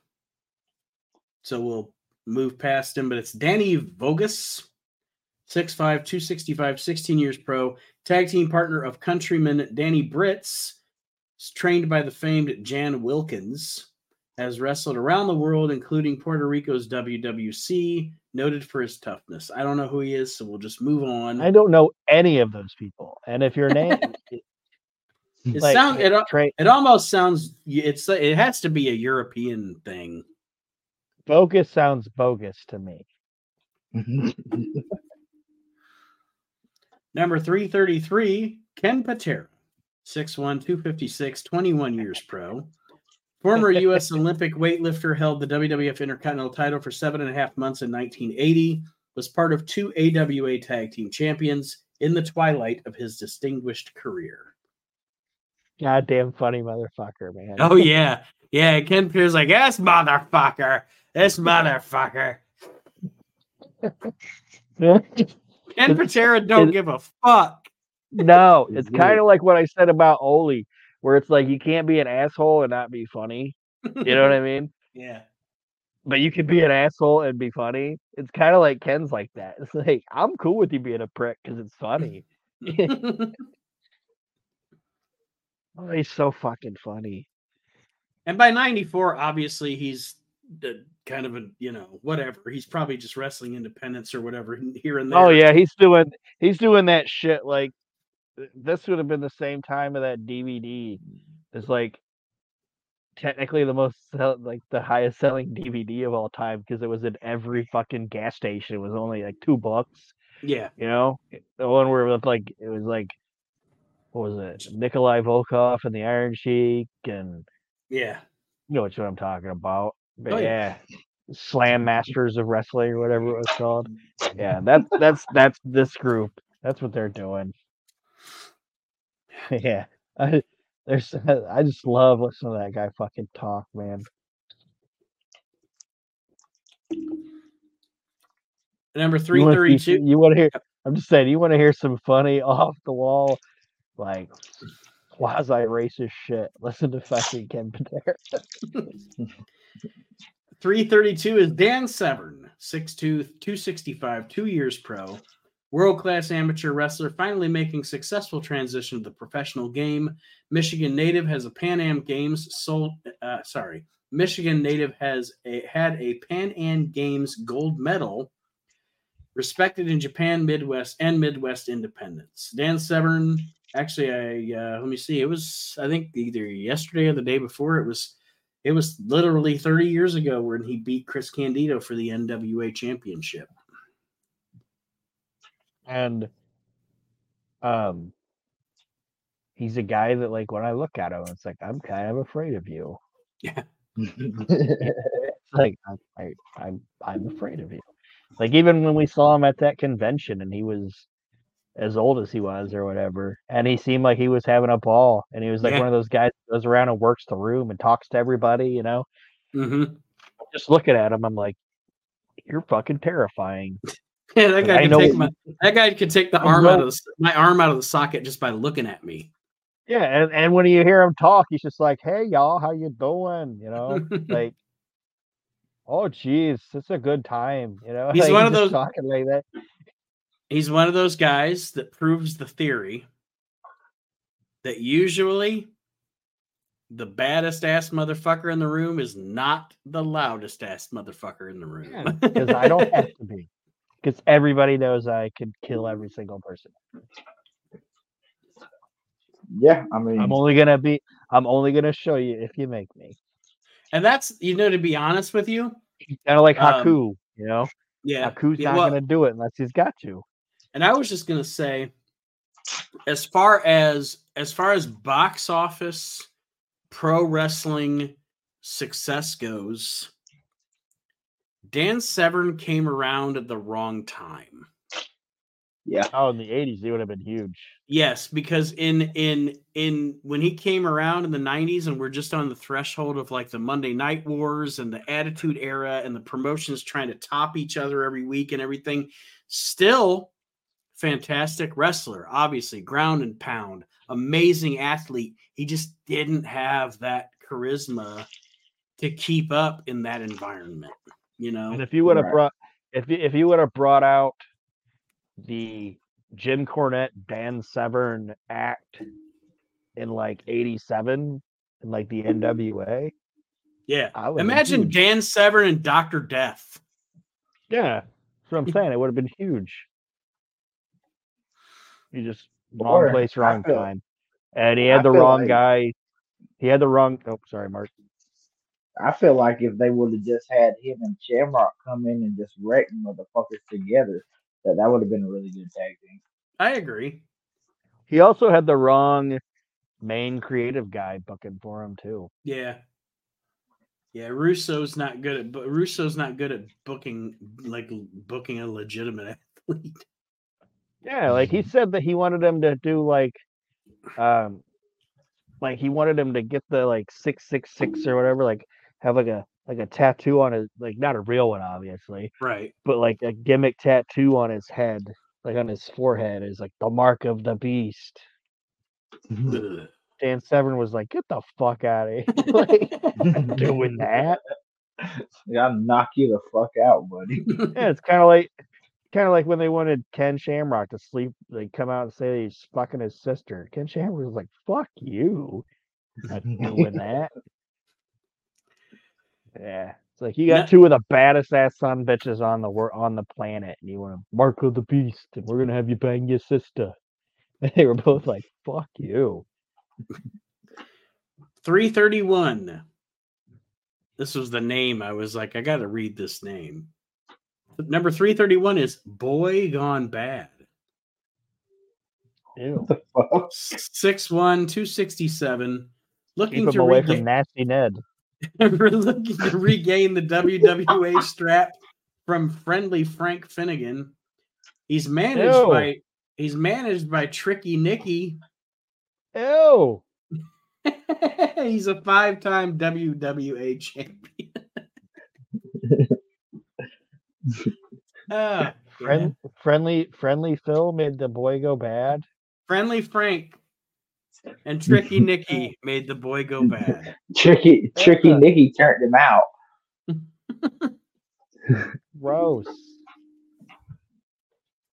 All you need to do is add that fucking bike guy from goddamn different strokes. Gordon Jump's character. Ah, a few mo- a few moose Montanas, and we got a bad situation here. and this will be the last one we do this week. Number three thirty is everybody knows this guy, the Metal Maniac, 6'2", 268, three years pro, has wrestled all over the world, including Japan, Singapore, and the U.S. independence. Famed for his bear hug and flying elbow smash, wears war paint to psych out opponents. And I'm going to add my own thing here. Gets bookings because he carries Jimmy Snuka's bags. Drove him around. fucking. They said he stood in line to get fucking Jimmy Snuka's autograph, like at a show that he worked on. Everybody's like, really? That's like how he. That's how he met him. It's like, oh, I want to get Jimmy Snuka's autograph, and he like went and stood in line. What the fuck are you doing? And he was no good, like just no good. And he that DVD that you mentioned, he's on it wrestling Jimmy Snuka. Oh, I know he is. I know he is because he drove Jimmy Snuka there. Because Jimmy Snuka couldn't drive because he couldn't read. Like he couldn't. He didn't know the sign. Like couldn't read the signs and shit. And where to turn and what to do. He sucked. Jimmy, This is Maniac sucked. Jimmy Snook, Snooker understand different uh, type of Morse code. If it wasn't bumps of cocaine, he couldn't read it. Like brother, brother, I only know kilos, brother. like there's a there's an episode of a like a superstars or whatever where Jimmy Snuka like honky tonk man's cutting a promo on the stage or whatever and Jimmy Snuka comes out and interrupts it and he's yelling at him and Bobby's mad about it and he's yelling at honky tonk man and Bobby's on commentary and he interrupts the honky tonk man and Bobby Heenan goes ugh illiterate tree monkey and I, I laughed at it. 'Cause I was like, oh, that's funny. Bobby's working or whatever. But then when I, when now when I found out Jimmy Snuka actually couldn't read, I'm like, man, that joke hits even harder. Bobby's, Bobby's talking some a little bit of truth. But yeah, fucking metal maniac. He just got it because he drove he drove Snuka around. And I don't ever remember Metal Maniac doing anything that I ever thought was good.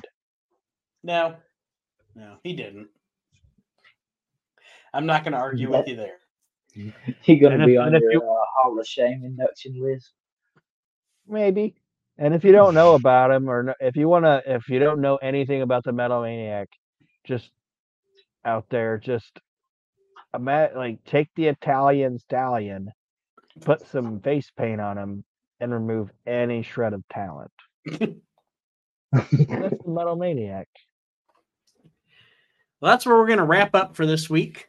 Um, before we leave you all, and we will pick up next week with number 329 in the 1994 PWI 500. Mark, why don't you tell everybody about your venture that you are currently on, business wise? So, um, I do card breaks on whatnot under the channel All Sports Breaks. And here lately, I have been designing custom trading cards for independent talent. Currently, uh, design some for Hollywood Haley J and stuff like that. So, any of your graphic needs or any of your card needs, I can facilitate. and just let people know how they can get a hold of you for that. Uh, you can find me on Facebook at Mark Brew. You can find me on Instagram at Mr. underscore ice underscore cold underscore brew. And or you can hit me up on whatnot on all sports breaks. And it's all one word. All right. It's exciting stuff, brother. Yeah. Appreciate and I it. haven't done anything of significance since 19 or 2019, probably. Don't be don't be a metal maniac. I'm just a fucking loser. you can find me at the bus stop. You're you're a superstar here though, damn it. What what is our wrestling what is our wrestling organization called? It's got to sound something better than what we heard earlier, mate. Yes, it is the No, WNR, the WNR Podcast Network. And anybody that's listening to this show probably already knows that and knows where we are. But if you don't, if you're just listening to the show, if you found us on on Apple or what have you, um, you can check out the WNR Podcast Network on Facebook. We have a page where I just uh, I really just post the episodes of the shows for consumption. And then we also have a Facebook group that you can join. It is a private group but if you uh if you ask to join and i can obviously see that you are not a bot i will accept you into the group um and again it's just the wnr podcast network on facebook uh, right now i'm doing a tournament. We have all we do all kind of shit on there. We just we post conversations.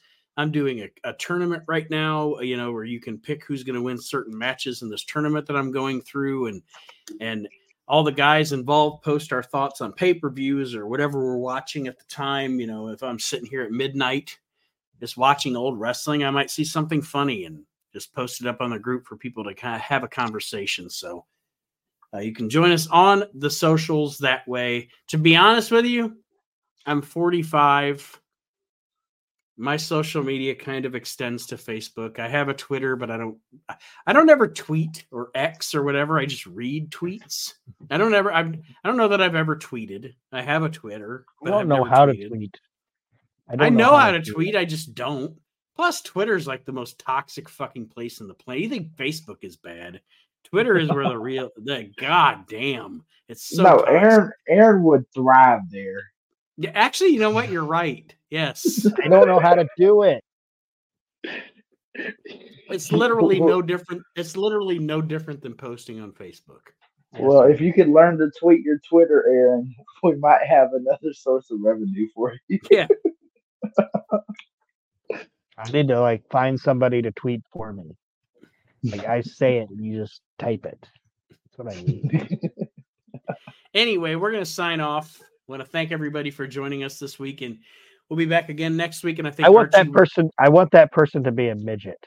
I would like to pay a midget to tweet for me.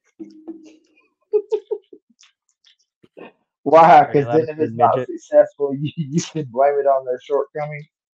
Yeah, it oh, has to be. Plus, plus your posts on on Twitter have to be a certain uh, under a certain amount of characters, so that would work for a midget. and his name will be Francisco. Francisco, Francisco- Le Midget. yeah, Francisco the midget is gonna tweet for me. Go ahead. Sorry. I'm just I was just saying we'll be back next week with more of the PWI 500 from 1994 and I'm pretty sure Archie will be back next week. We hope Archie's having fun tonight at his extravagant gala that he went to. So Archie have fun everybody out there listening have fun with your week and we will see you next time around for more of the PWI 500 here on the We Can't Wrestle podcast. Have a great weekend. Congratulations old to Aaron country- for winning the It was an old country Cruiserweight buffet. championship.